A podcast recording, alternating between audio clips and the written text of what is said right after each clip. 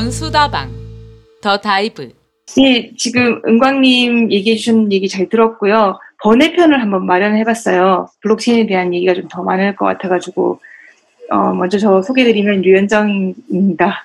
그샷입니다. 그샷. 아, 저는 아까에 이어서 ���로맨입니다. 네. 어, 아까는 조금 어, 진지한 얘기 때문에 제가 많이 끼어들지를 못했는데요. 이제는 좀 더 소신을 가지고 여러분들에게 웃음과 감동 드리도록 하겠습니다. 예, 이게 요 에피소드만 듣는 분이 계시니까 은광님. 한번 소개 좀 드릴게요. 아, 네. 저는 주은광입니다. 현재 블록크라프터스라는 블록체인 기반 자산운용 회사의 기술 총책임을 맡고 있습니다. 아, 아까도 들었지만 발음이 참 진짜 좋습니다. 발음이 좋고 연습할 거예요. 다음 모실 때는 제대로 해가지고 예, 모시기로. 저는 이제 첫 번째 얘기 들으면서 워낙 지금 비트코인이나 이런 가격을 많이 보고 계시니까 제가 아까 달러 자산이 좀 있다 고 그랬잖아요. 네네. 네, 실리콘밸리 연수 가기 가, 가기 위해서 마련한 달러 자산이 있는데 그거를 어, 비트코인으로 투자해 놓으면 어떨까 라는 질문을 매우 현명한 생각이죠.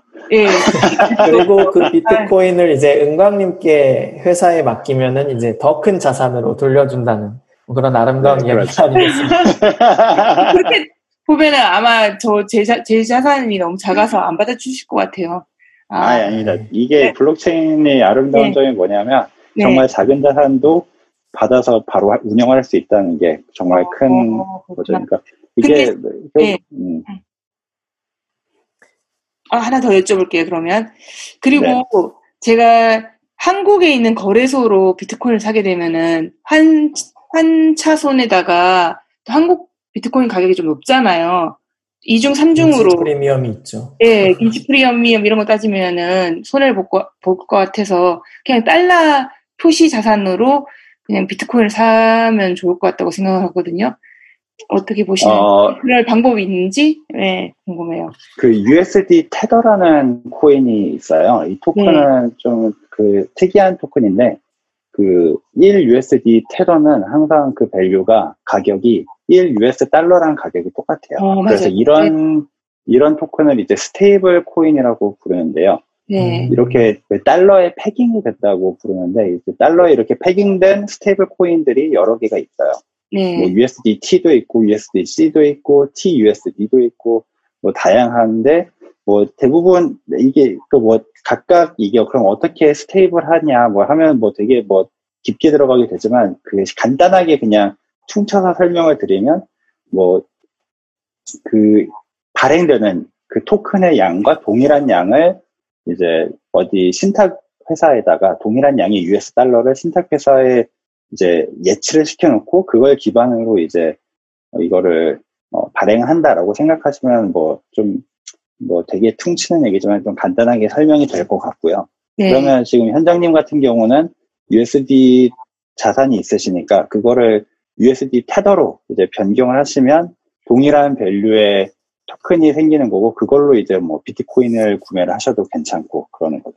아, 그러면 USD 테더하고 비트코인 간의 차이가 지금 좀 벌어지고 있지 않나요? 왜냐면 USD 테더는 달러에 연동돼 있으니까 달러 가치가 하락하니까 지금 그 달러 가치 하락의 문제가 아니고 네. 지금 그냥 비트코인이라는 자산의 가치가 지금 계속 상승 중이에요. 아, 그래서 지금 요- 지금은 한 11,700불? 제가 오늘 확인한 게 한 대충 11,000불에서 12,000불 사이로 왔다 갔다 하고 있고 네네네. 이게 뭐 불과 몇 달 전에는 그 만불이 안 넘었었거든요. 맞아요. 올해 네. 들어서 또 쭉 올라왔죠.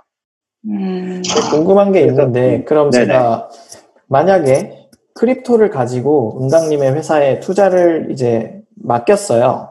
네. 근데 은강님의 회사에서 정말 투자를 잘 해서 굉장히 많은 이득, 이득을 냈는데 만약에 그 crypto 자체의 유동성 때문에 그 가치가 굉장히 폭락을 했다. 그러면은 이게 서로 cancel이 될 수도 있나요?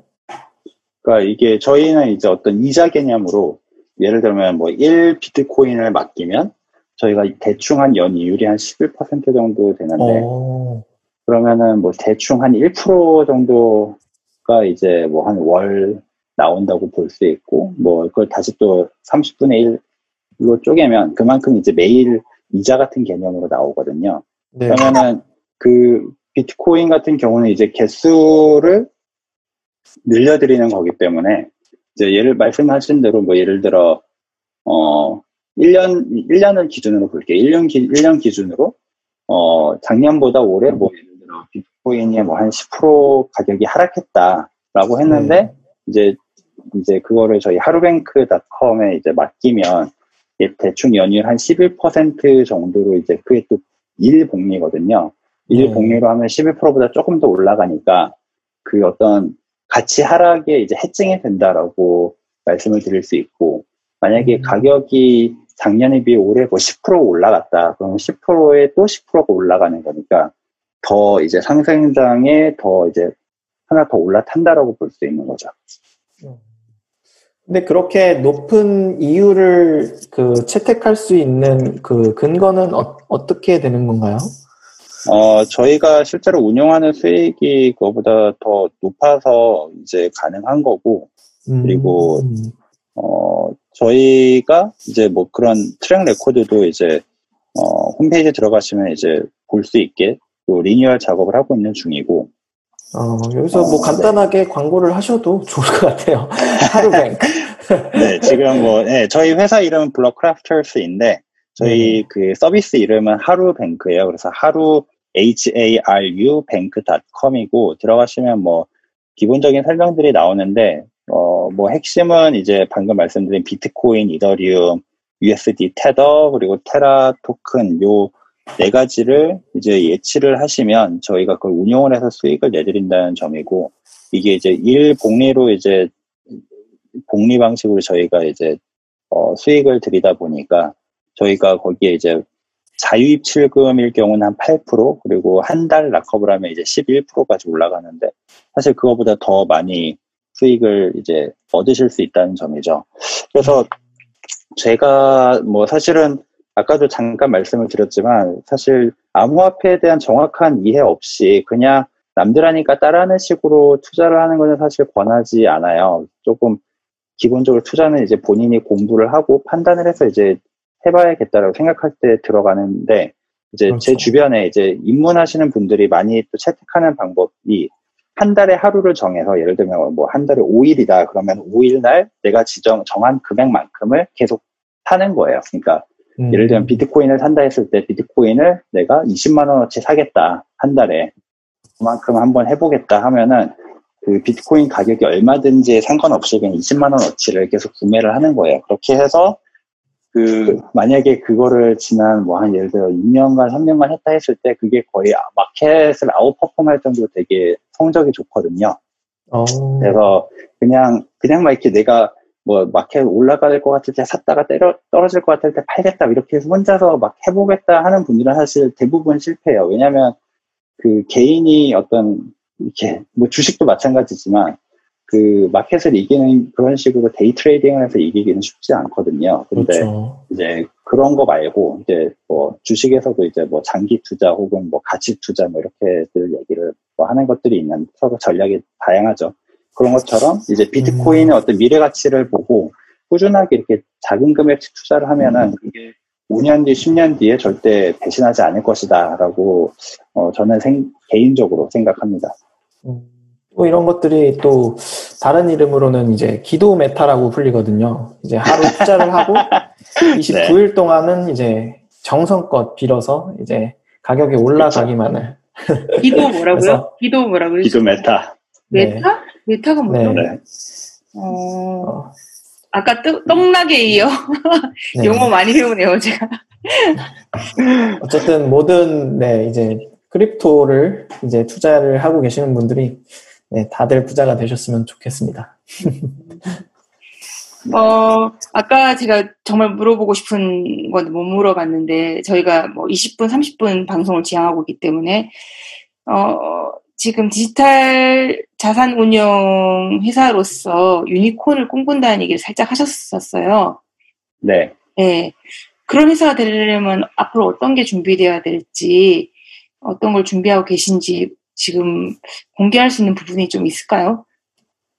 어, 일단 뭐 저희 기본적인 BM은 방금 말씀드린 것처럼 그 일반 뭐 end user들의 그 자산을 위탁받아서 이제 뭐 운영을 하는 그런 부분인 거고요. 그래서 어, 사실 저희는 그, 어, 아까 뭐 투자 arm이 싱가포르에 있다라고 말씀드린 것처럼, 어, 기본적인 회사 setup이나 방향 자체가, 어, 좀 글로벌을 지향을 하고 있어요. 처음부터. 뭐 저도 미국에서 일을 하고 있고, 예전, 뭐 지금 코로나 때문에 이제 같이 못하게 됐지만, 뭐 캐나다 밴쿠버에서 오시, 오셔가지고 이제 같이 일하셨던 분도 있고, 또 지금 같이 일하시는 또 다른 분 또 미국으로 나갈 계획이라서 서로 약간 리모트로 이렇게 일을 하는 약간 글, 일단 인력 세팅부터도 약간 어 좀 글로벌하게 하고 있고요.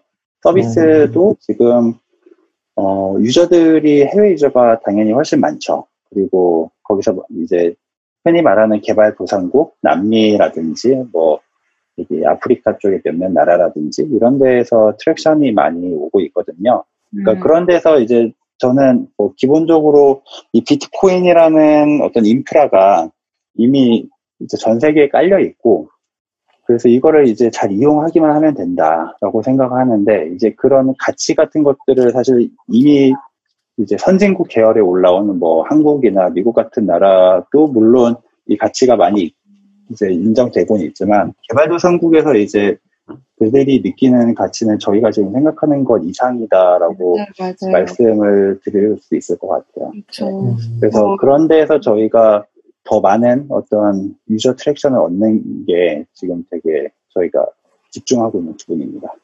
아까 동남아 얘기 잠깐 하셨는데 뭐 개발도상국에 있는 노동자가 해외에서 일할 때 성공하는 데부터 너무나 크게 밸류를 느끼는 거죠. 네, 그런 이제 해외 송금은 뭐 되게 네. 그 기본적인 가치고 그리고 네.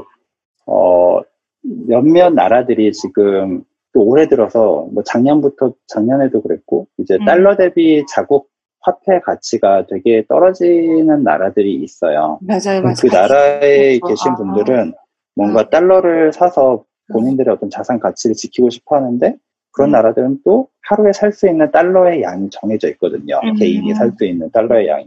그럼 이분들은 어떻게 그 해칭을 하냐 하면은 이제 살수 네. 있는 이제 비트코인을 이제 구매해가지고 거기서 이제 어떻게든 해보려고 노력을 많이 하죠. 그런 분들한테 이제 저희가 그 드릴 수 있는 어떤 가치 같은 게 이제 음. 지금 한국에서 어떤 투자로서 혹은 약간 취미로 이제 그 이제 활동하는 이런 투자분 투자자분들이 느끼는 가치와 이분들이 이제 약간 생활에서 진짜 약간 어떤 절박감을 느끼면서 비트코인에 투자를 해야겠다라고 생각하는 거랑 약간 되게 다를 수 있거든요. 그런 부분에서 저희는 더 이제 가치를 지켜드리고 오히려 더 늘려드릴 수 있도록 그런 노력을 하고 있는 부분들이 어. 있죠. 음, 고객의 자산을 최우선으로 하는 그런 은행이 되겠다는 말씀이시죠? 아, 여기서 그 저희가 은행이라는 텀은 일단 저- 조심해서 쓰고 있고요. 저희가 은행, 아, 네. 은행이란 말을 쓰면 이게 굉장히 또 또 이제 법적으로 또 네, 네, 네. 문제가 있을 수 그런 걸. 되게 네. 예민하게 여기 은광님이 항상 얘기하시더라고요. 아, 만드는 그거는 또 정말 처음 알게 된 사실이네요. 도 그렇고 그래서 그런 것 같아요. 그 국내법상 조금 말씀을 드리면 그 네. 내년 3월에 이제 시행되기로 이미 법령이 통과된 그 금융 특, 뭐 특별금융법이라고 특, 그 특금법이라고 부르는데 그게 이제 음, 통과는 됐고 그 시행령을 지금 만들고 있는 중이에요. 그래서 그 와. 시행령이 내년 3월에 이제 어, 발효가 될 예정인데 음, 어, 그 뒤가 되면 이제 어, 공식적으로 국내에서도 어, crypto 자산이라는 게 이제 지금은 약간 gray area에 있는데 왜냐하면 그 음. 법령 자체가 없으니까. 근데 음. 지금 그때 되면 이제 법령으로 확실하게 이제 음, 어, 자산 내지는 무엇을 무언가로 하여튼 그게 정의가 돼서 이제 막 지금 막 뭐라 그럴까 애매한 이런 상황들은 이제 많이 해소가 될 것 같아요. 네. 그렇게 되면 이제 국내에서도 저는 많은 변화가 일어날 거다라고 예상을 하고 있습니다.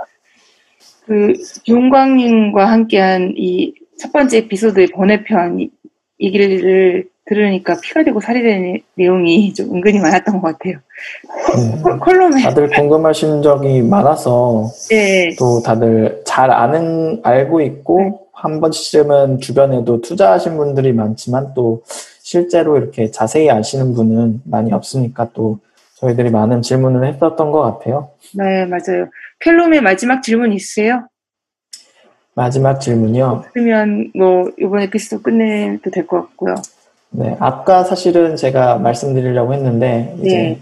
제 크립토에 일하시는 만큼 이제 이 돌잔치 때 금반지 대신에 이제 비트코인 선물하는 그런 날이 꼭 날이 올까요? 왔으면 네. 좋겠습니다. 아, 네. 마지막 코멘트로 되게 좋은 코멘트네요. 재밌는 거. 아, 감사합니다. 가즈야. 네. 또 한번 또 자리에 모시겠습니다. 감사합니다. 감사합니다. 감사합니다. 네.